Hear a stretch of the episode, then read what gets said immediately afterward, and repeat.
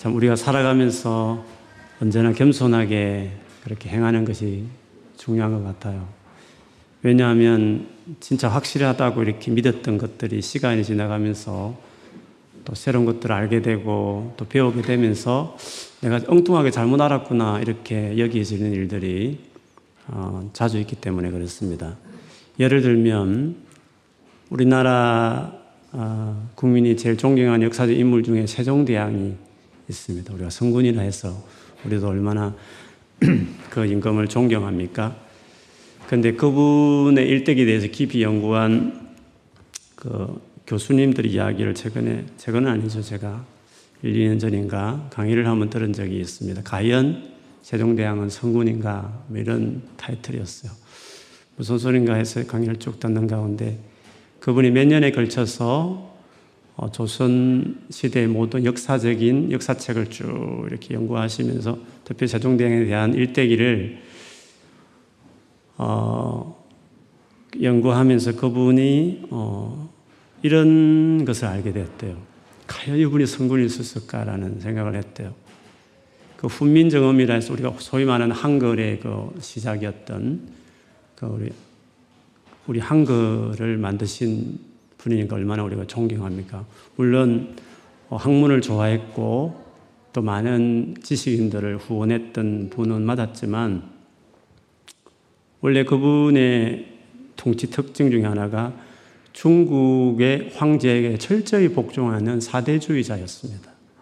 그래서 훈민정음을 만드신 궁극적 목적은 백성들에게 정말 백성을 사랑해서 언어를 백성이 주기 위해서 만든 것이 아니라 그 중국과의 외교에 있어서 중국어를 잘 발음하도록 백성들을 교육하기 위한 목적에서 정음, 정확한 음을 발음해서 중국과의 관계에 어려움을 어, 겪지 않도록 하기 위한 목적에서 그 한문의 발음을 정확하게 표현하기 위해서 만들기 시작한 것이 그 동기였죠.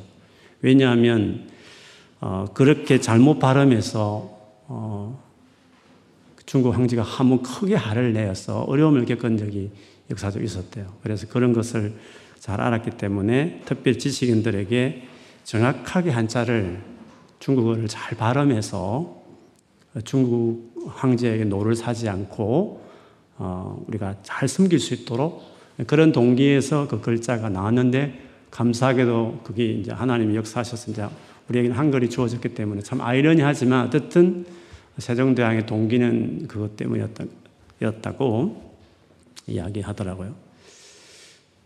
그런데 세종대왕 때 큰 잘못된 것 중에 하나는 어, 세종대왕 때문에 노예 제도가 그 양반과 노비의 제도가 확실히 확립이 되게 된 결정적인 어, 그 빌미를 제공한 사람이 세종대왕이었다 그렇게 합니다. 조선시대가 가장 그 활발했던 연대를 보면 15세기부터 17세기인데 그때 노예가 전 국민의 40% 혹은 지금의 서울 지역 같은 데는 65%까지 인구 전체에 그 정도 많은 노비가 조선시대에 있어서 우리 조선시대 하면 사카선 선비들을 많이 생각하는데 그러들이 놀고 먹으면서 글을 읽고 어, 책을 쓰고 할 수 있었던 것은 그 사람을 뒷받침하는 수많은 노비들이 있는 거죠. 근데 노비가 그렇게 많이 생기게 된 이유가 이제 세종대왕 때문에 그런 건데 왜 그렇게 말할 수 있냐면 고려시대에는 노예가 전 인구의 한 5% 정도 됐대요. 그리고 그 노비들이 주인이 잘못하면 고소도 할 수 있었고 그리고 신분이 세습되지 않았고 어, 어떤 경우에는 노비 출신이 잘해서 그 진급해서 관직에 되기도 하는 이런 원활함이 있게 되었는데 조선시대 넘어오면서 초대 임금이었던 태종이 아주 우리가 역사 드라마를 보신 분들 알겠지만 대개 이 사람이 엄격한 왕이었어요. 그래서 고려시대의 그 노비 5%도 내 백성의 노비는 있을 수 없다 해서 그 제도까지 훼손하려고 태종은 되게 노력을 많이 하는 왕이었어.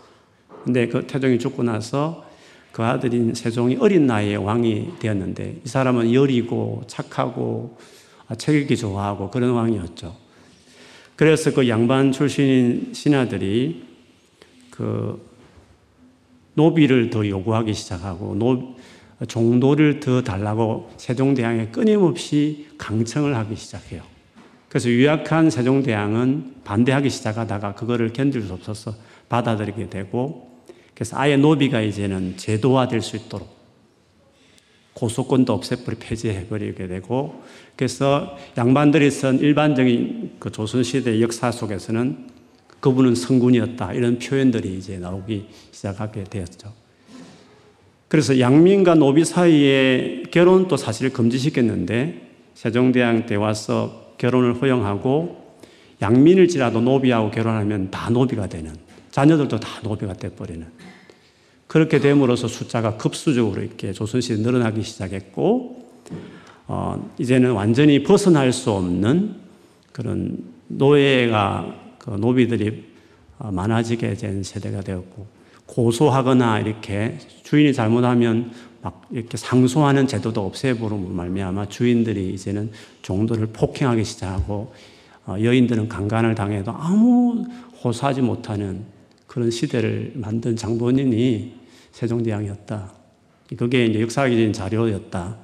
그렇게 저는 그 이야기 들으면서 정말 그런가 할 정도로 물론 저는 역사학자 아니니까 그 연구하신 분들이 근거가 사실 말씀이죠. 어쨌든 그냥 그냥 그러려니 하고 온 정보들이 있지만 사실들이 한 번은 정말 그런가 캐스트를 달 만한 그런 새로운 정보들을 듣다 보면 근원적으로 생각을 다시 하게 되는 일들이 많이 있습니다. 그래서 서도의 종에 대한 이야기를 한 것은 그것이 AD 15세기경에 있었던 이야기인데 오늘 이 이야기는 AD가 아니라 예수님 전 BC 어, 1400년대 일어난 사건이었는데 그때의 이 종이라는 것은 비교할 수 없는 주인의 재산일 뿐만 아니라 학대받는 그런 어, 신분이었을 때도 불구하고 그 시대에 주님이 오늘 종에 대한 말씀을 이렇게 하셨다는 것은 파격적인 일이 아닐 수 없다. 그런 생각이 들어요. 물론 오늘날 우리 관점을 본다면 오늘 이 본문도 너무하다. 이렇게 생각하는 부분이 있을 수 있어. 예를 들면 결혼했는데 종의 상태에서 주인이 결혼시켰을 때 그 종이 나갈 때 부인과 자식들은 나놓고 나가게 하는 이것을 보면 어, 너무하지 않나 이렇게 우리 입장에 보면 생각할 수 있어요. 그런데 성경이라는 것이 언제나 그렇지만 그 시대 역사 속에서 하나님 함께 하시며 쓰신 책이기 때문에 오늘날 관점이 아니라 BC 1400년대 관점을 볼 때는 종을 감히 세습이 아니라 7년 때 다 자유케 이렇게 풀어준다는 것은 너무 파격적인 일이 아닐 수가 없고 만일에 주인이 싫다 하더라도 반드시 그 종들의 권리를, 인권을 이렇게 하나님이 법적으로 보정하는 이 모습은 어, 하나님 얼마나 파격적인 어, 사랑이 많으신 분인가 하는 것을 엿보게 합니다. 근데 이 오늘 본문을 이야기하기 전에 출애굽기 이야기한 지가 좀 제법 오래됐기 때문에 출애굽기를 조금 간단하게 진행 상을 좀 써머리하면 이렇습니다. 출애굽기는 말 그대로 출애굽기죠. 애굽에서 나온 이야기잖아요. 애굽에서 구원받은 이스라엘 백성들에 대한 이야기인데 출애굽기의 시작은 이렇게 돼요. 요셉을 통해서 애굽 땅에 잘 정착했던 이스라엘 민족들이 하루아침에 왕조가 바뀌면서 그들이 노예로 전락하게 되잖아요. 그래서 많은 고통을 당하죠. 그런 고통 중에 하나님은 엄밀하게 한 사람을 준비시키는데 그 사람이 모세였어요. 그래서 모세가 바로 왕주의 공주로 공주의 그 양자로 입양되고 그런 가운데 애굽 사람을 쳐 죽여서 도망치는 신세가 되고 미디안 강에서 40년을 보내다가 하나님이 다시 모세를 보내어서 내 백성을 애굽에서 건져내라고 하게 되지 않습니까? 그래서 가서 그 형 아론을 만나서 열 가지 재앙을 일으켰어요. 이스라엘 백성을 정말 애굽에서 나오게 하는 출애굽을 어, 이루게 되죠. 홍해를 건너고 광야를 들어가서 물이 없다, 먹을 것이 없다, 불평하기 시작했고, 하나님 그때마다 기적적으로 물을 주시고, 또 한 번은 아말렉이라는 그 악랄한 민족이 공격해 와서 전쟁을 하기도 하고, 그래서 모세가 손을 들면 이기고 지고 하는 이런 사건도 일어나게 됩니다. 그렇게 해서 출애굽한 지 만 2년 그렇지만 셋째 해에 되는 어, 그날에 이제 시내산이라는 산에 저들이 도착하게 돼요. 그 시내산에 있었던 놀라운 사건 중에 하나가 그들을 구해낸 이 여호와 하나님과 이스라엘 백성 사이에 정식으로 어떤 하나님과 그 하나님 백성의 어떤 계약을 체결해요. 성경에 그걸 언약이라고 그러죠. 언약이라는 것은 오늘날 우리에게 말하면 생명을 건 관계의 들어감이에요. 결혼식하고 비슷하죠. 절대로 분리할 수 없을 정도로 어, 그냥 하다가 말다가 하는 그런 관계가 아니라 한번 맺었으면 생명 걸고 이 관계를 지키도록 약속하는 관계를 언약의 관계라 그러는데 그 언약의 관계를 이제 맺게 됩니다. 그 맺은 당사자인 이스라엘 백성들에게 마치 신랑의 신부에게 요구하듯이 나만을 사랑해 달라. 일개명. 그리고 나를 이렇게 뭐 만들어서 섬기는 것은 불쾌하다. 나 정말 싫어하니까 그거 하지 말아 달라. 그리고 남편인 나 이름을 존중해 달라. 그리고 아무리 바빠도 일주일에 한 번은 꼭 만나자. 안식일을 지키자. 등등 해서 십계명이 딱딱한 계명 같이 볼지 모르지만 사랑의 관계에서 당연히 요구할 말이며 그, 두, 그, 그 사랑의 관계를 유지하고 발전시키기 위해서 사실은 십계명을 주신 거였죠.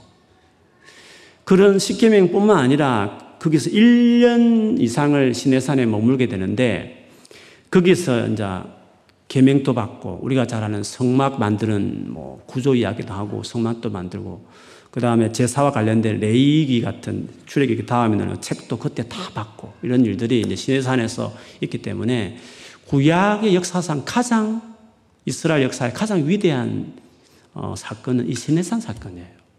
그래서 시내산에서 맺었던 그 약속을 어, 예수님이 오셔서 맺은 약속보다 옛날 약속을 해서 구약이라 그러죠. 그래서 구약 성경에서 말하는 구약이란 그 말이 바로 시내산에서 맺었던 그 약속 때문에 그 옛날 약속이니까 구약이 됐어. 구약이 된 거거든요. 그만큼 이 앞에 책의 이름을 결정할 만큼 이 시내산에서 놀라운 사건이 있게 되죠. 근데 오늘 이제 우리가 10계명 이후에 시작되는 계명이 20장 끝부분부터 해서 21장, 22장, 23장까지 일종의 그 법들이 쭉 나열돼요.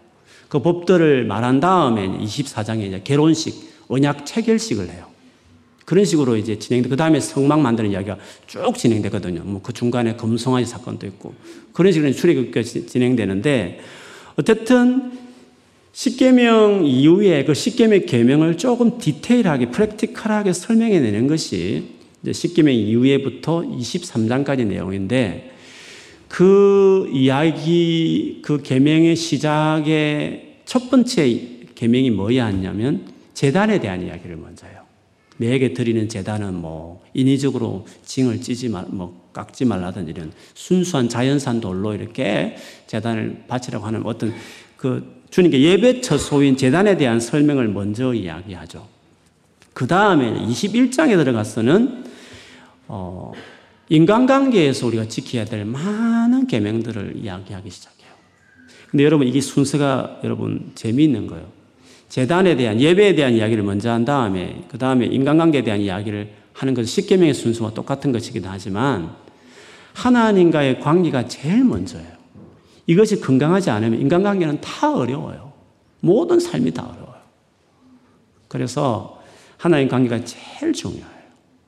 그 다음에 이제 인간관계에 들어가는 이야기가 오늘, 오늘부터 21장부터 이제 나오는 건데 근데 설교 제목에 나오는 것처럼 인간관계를 이야기하는 데 있어서 제일 먼저 종에 대한 인권을 하나님이 인간관계에 제일 먼저 언급하고 있다는 것이 이게 너무 놀라운 일이 아닐 수 없죠. 그 크신 하나님께서 인간 부류 중에 종을 생각해서 가장 그 당시 학대받았던 인간 취급받지 못했던 종들을 어, 그들을 권리를 보장하기 위해서 주님께서 계명을 이렇게 주셨다는 것은 하나님이 어떤 분인가 하는 것을 우리 깊이 생각하게 하는 말씀입니다. 그런데 오늘 11절까 읽었지만 11절 어, 이후에도 종에 대한 언급을 계속하게 하는 구절들이 있죠. 20절, 21절 말씀이라든지, 그 다음에 26절, 뭐 27절 같은 경우에도 나오고, 그 다음 뒤에 보면 뭐 32절이라든지 이런 것들을 계속 종에 대한 언급을 인간관계에 대한 갈등이나 폭행이나 이런 상해나 이런 일들 속에서 어, 하나님께서 말씀하셔요. 거기 특히 26절 같은 데 보면 만일에 종이 눈이나 이빨 같은 것이 만일 부러터지거나 상하면 아예 놓아주라 하는 법을 생각해 보세요. 그 당시에는 있을 수 없는 일이죠. 그리고 7년째 다 풀어주라. 이것도 놀란 일이 아닐 수 없고 그런 점에 보실 때 얼마나 하나님의 사랑이 파격적인 사랑인가 구약의 그 시대 상황을 본다면 우리는 충분히 이해할 수 있습니다. 그래서 이 종에 대한 법을 디테일하게 어, 설명하고 따지기보다는 그 내용은 오늘 본문 읽어보면 그냥 이해될 수 있는 것이니까요. 저는 이 제일 크신 놀라운 크신 분이 인간관계를 언급하는 법의 종의 인권을 제일 먼저 언급하시는 이 하나님은 누구신가? 이 하나님은 성품은 어떤 분인가를 조금 좀 이 부분에 맞춰서 좀 더 생각해 보고 싶어요. 그렇게 할 때 이 이런 계명을 주시는 하나님을 우리가 이해할 수 있기 때문에 그렇습니다. 하나님이 어떤 분이신가? 도대체 어떤 분이기에 종에 대해서 이렇게 아주 디테일하게 인권을 어, 언급하시는 하나님이신가 하는 것을 이해하려면 하나님의 성품을 생각하지 않을 수가 없어요. 여러분, 하나님이 본질과 관련된 그 설명 중에서 성경에서 유명한 구절은 제가 뭐 안식을 돌아와서 언급한 구절 중에도 나오지만 빌립보스 2장 6절 이하에 나오는 그 예수 그리스도가 누구신지를 설명하는 구절에 보면 원래 하나님이 본질이 무엇인지를 설명하고 있는 어, 문구들이 나오는데요. 제가 언급한 적이 있었는데 2장 6절에 보면 예수 그리스도의 겸손에 대한 것을 시적으로 표현하면서 예수님의 근본이 뭐냐고 말할 때 그 근본이란 것을 영어 성경에는 어, very nature라는 영어를 썼어요. very nature. 진짜 근본. 원래 그분은 근본적으로 그분은 뭐라고 돼 있죠? 예수 그리스도의 원래, 원래 근본, 본질은 빌립, 빌립보스 2장 6절에 하면 그는 근본적으로 하나님이셨다. 하나님이시다. 하나님이시라는 그거에 원래 예수님이 진짜 본질적인 설명입니다. 근본이 그렇다는 거죠. 그런데 그것뿐만 아니라 두 번째 예수님의 본질을 설명하는 구절이 그 뒤에 바로 그 뒷구절에 7절에 가보면 거기서도 very nature란 말을 썼는데 그 nature를 어디에 썼냐면 the very nature of servant. servant는 종이라는 말을 그 종됨이 예수님의 네이처가 네이처라는 설명으로 두 번째 본질로 어, 빌리포스 2장에 예수님을 설명하고 있습니다. 그 taking the very nature of servant. 서번트라는 그 종됨에 대한 그 네이처를 예수님 이 땅에 사람이 되어 오실 때 그걸 취하셨다는 거거든요. 그러니까 종의 어떤 행동이나 종의 태도를 예수님이 사시면서 보여준 정도가 아니라 당신 자체가 아예 종이 근본이 될 만큼 종됨을 서번트 그것이 네이처가 되게끔 되어서 이 땅에 예수님이 어, 오셨고 사셨다 이런 표현을 하고 있기 때문에 예수님의 누구시냐 했을 때 빌리포스에 의하면 그는 하나님이시지만 가시지만 very nature of 가시지만 동시에 그분은 very nature of servant가 되었다는 거죠. 이 두 가지 본질이 극과 극의 어떤 네이처잖아요. 그런 점에서 오늘 이 본문에서 하나님 왜 가장 인간 중에서 하층인 어, 로마 시대도 말하는 농기구라고 일컬어지는 노예들을 인권을 제일 먼저 언급하시는 이 하나님의 심정은 하나님 그분께서 이런 종됨의 어떤 본질을 가지고 계신 분이기 때문에 이런 계명을 어, 언급하신다는 것을 우리가 먼저 이해할 필요가 있습니다. 그런데 이런 하나님의 성품을 가장 잘 이해하게 해주는 교리가 있다면 그건 삼위일체 교리예요. 삼위일체에 대해서 제가 몇 번 언급하게 됐고 아주 탁월한 책 선하신 하나님이라는 책이 있는데 그 책을 읽어보시면 더 많이 공감하시겠지만 하나님의 원래 그분의 그 원래 창세전부터 이 세상을 만들기 전부터 태초부터 계셨던 하나님을 설명할 때 그분을 이름을 붙일 때 가장 적절한 이름은 어, 아버지예요. 창조주는 하나님의 원래 이름이 아니에요. 창조라는 것은 중간에 했을 거 아니에요. 하나님이 처음부터 창조를 하지 않았을 거 아니에요. 하나님이라는 존재가 먼저 있었고 그분이 중간에 창조를 하신 거 아닙니까? 만물을. 그러니까 만물을 창조하기 전에 하나님은 창조주가 아니죠. 그렇지 않습니까? 창조, 창조한 이후에 창조주가 되는 거니까. 그럼 창조하기 전에 하나님은 어떻게 불러야 되느냐 했을 때 성경에 의하면 아버지라는 거죠. 원래 진짜 참 하나님은 원래 창세전부터 그분은 아버지라는 거죠. 아버지가 처음부터 아버지셨기 때문에 아버지가 되려면 아들이 있어야 되는 거잖아요. 그래서 아들도 처음부터 있었다는 거죠. 아들이 중간에 생기면 아버지도 중간에 생겨야 될 이름이잖아요.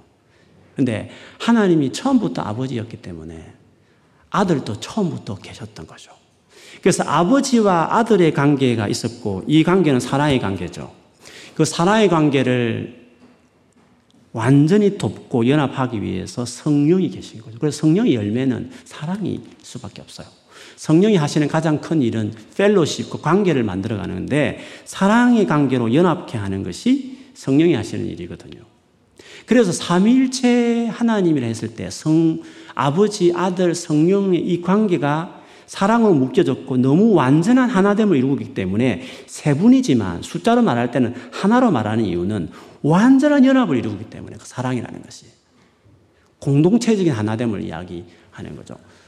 그래서 진짜 하나님은 이 세상을 만든 참 신은 아무도 몰랐는데 예수님 오셔서 비로소 공개된 하나님의 본질이지만 처음부터 진짜 이 세상을 만드신 하나님은 삼위일체 하나님이셨구나. 그것을 비로소 예수님을 통해서 인간이 이해하게 된 거죠. 하나님을 발견하기, 깨닫기 시작하게 된 것이겠죠. 근데 사람이 만들 수 있는 신 개념 중에 삼일체는 있을 수 없죠. 사람이 고안하고 만들 수 있는 신 개념은 그냥 하나예요. 심플하게 하나. 그게 보기 뭐 시원하죠. 한 분이 계셨다. 이렇게 말한 게. 그냥 어떤 한 존재로, 한 인격으로 하나였다. 그렇게, 그것이 인간이 생각해낼 수 있는 신 개념이에요. 창조주 신을 이야기할 때.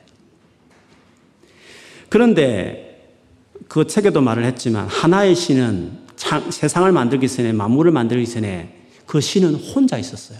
그 혼자가 얼마 기간 있었는지 모르겠어. 혼자의 신은 외로워요.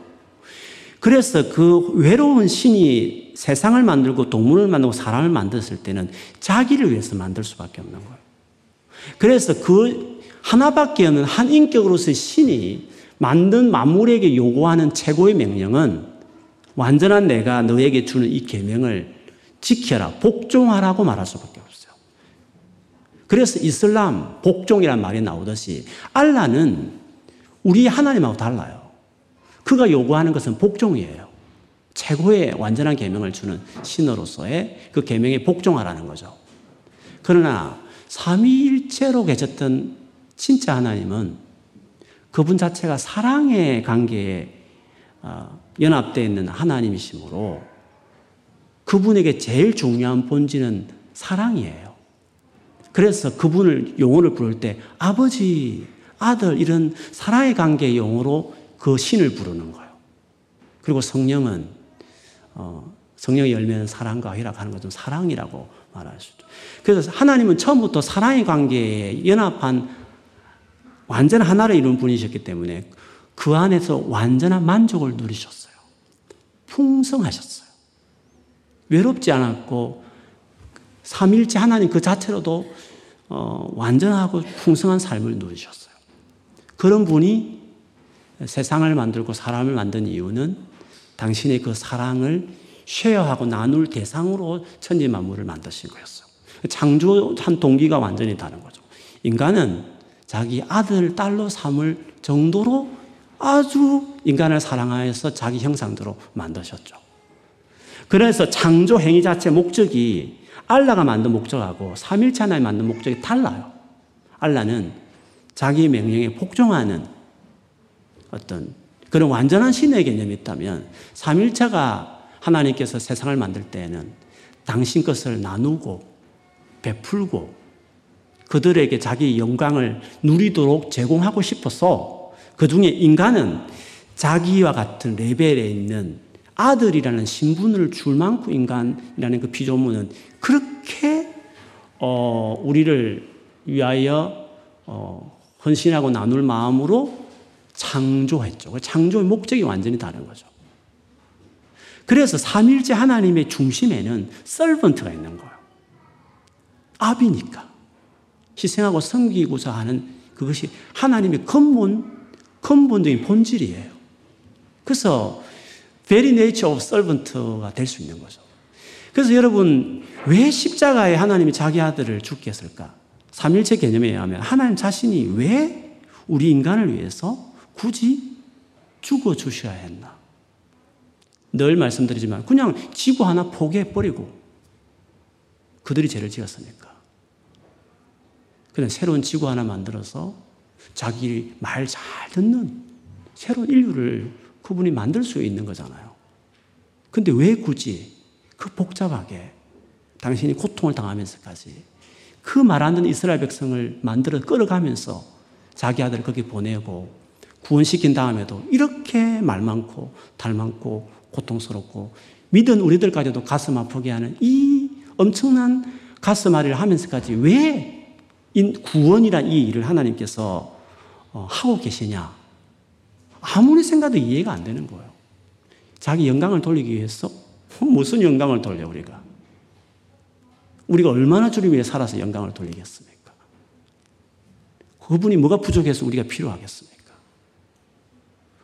투자해서 뭐 그들 수확이 있다고요? 무슨 투자? 자기 아들을 죽이면서 얻는 수확이 그 정도 클까요? 아, 이게 있을 수 없는 일이에요. 이해할 수 있는 설명은 하나님이 아버지이기 때문에 우리를 자식으로 여겨주는 정도가 정말 자식으로 진짜 생각했기 때문에 자식을 위해서 부모는 죽어주니까. 그래서 삼일째 하나님이 진짜 하나님이에요. 진짜 하나님은 삼일째 하나님이에요.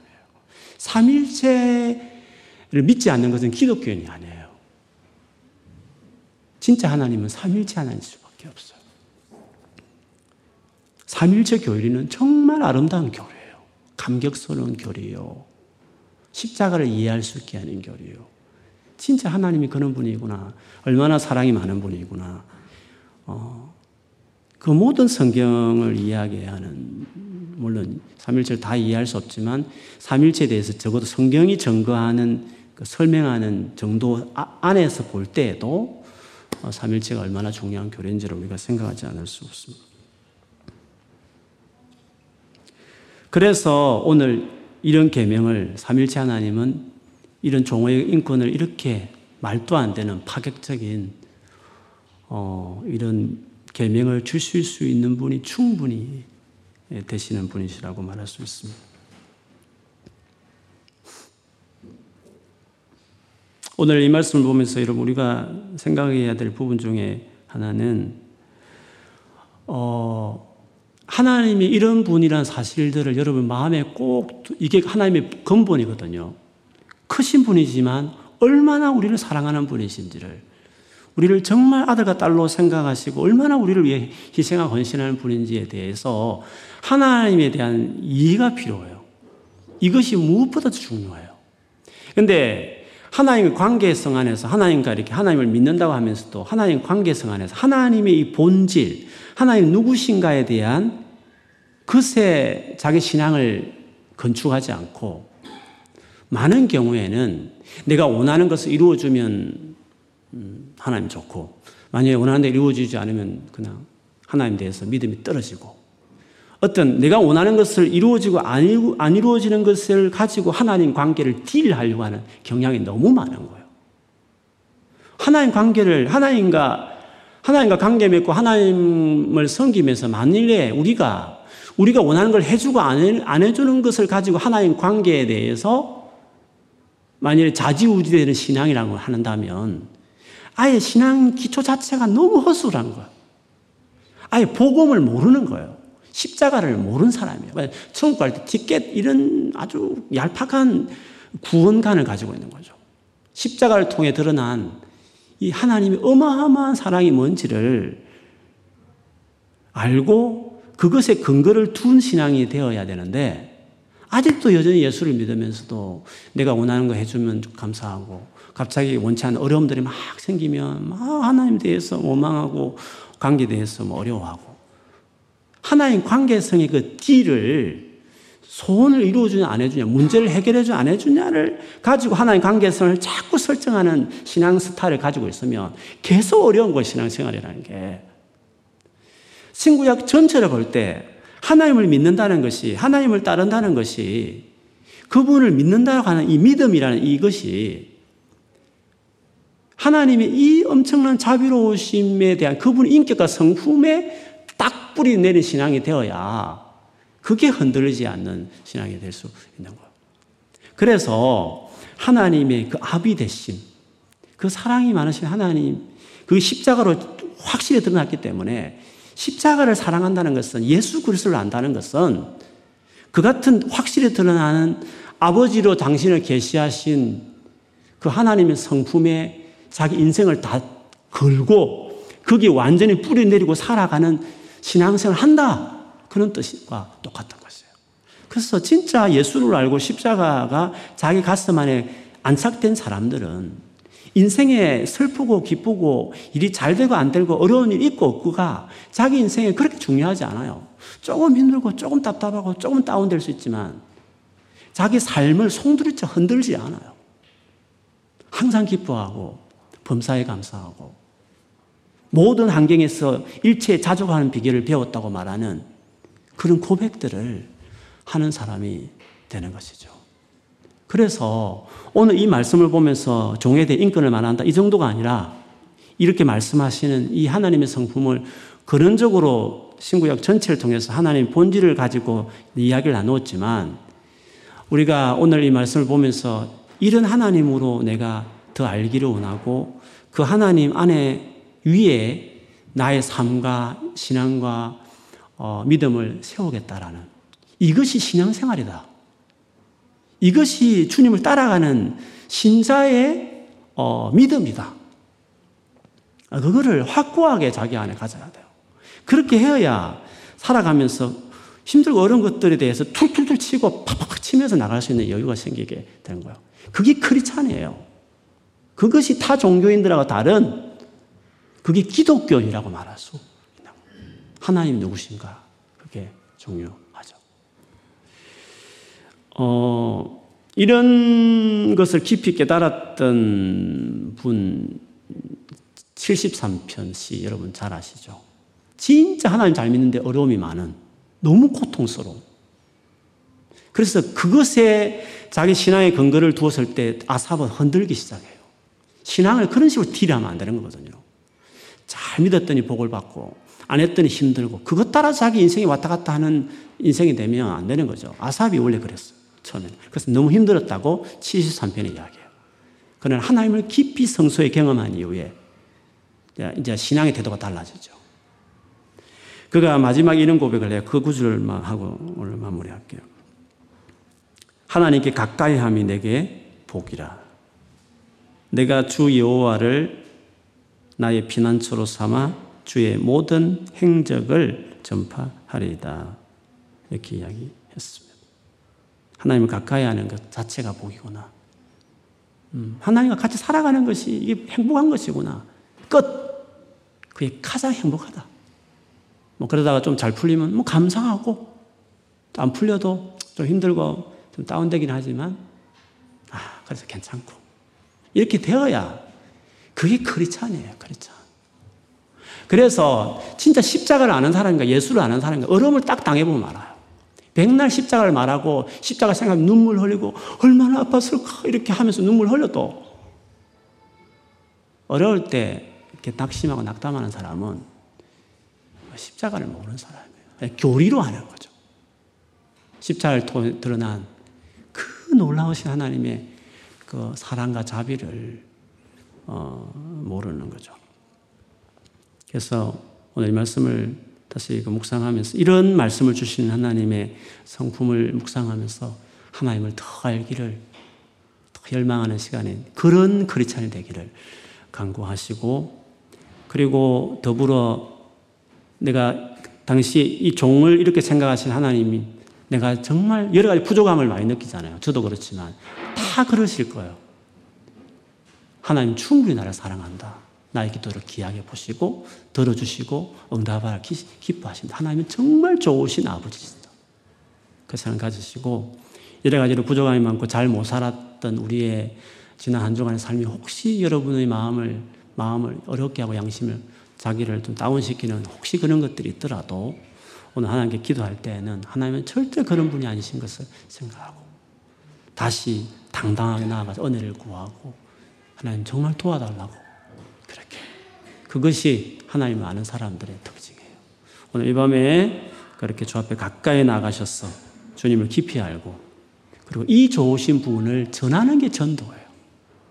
이 좋은 분을 전해야 되잖아요. 이 좋은 신을 전해야 되는 거죠. 세상 사람들에게. 깊이 알고 누리고 그래서 세상 사람이 이 예수, 이 하나님, 진짜 이 하나님, 이 좋으신 하나님을 많은 사람에게 전하는 우리 모든 삶이 되기를 주의 이름으로 축원합니다. 아멘.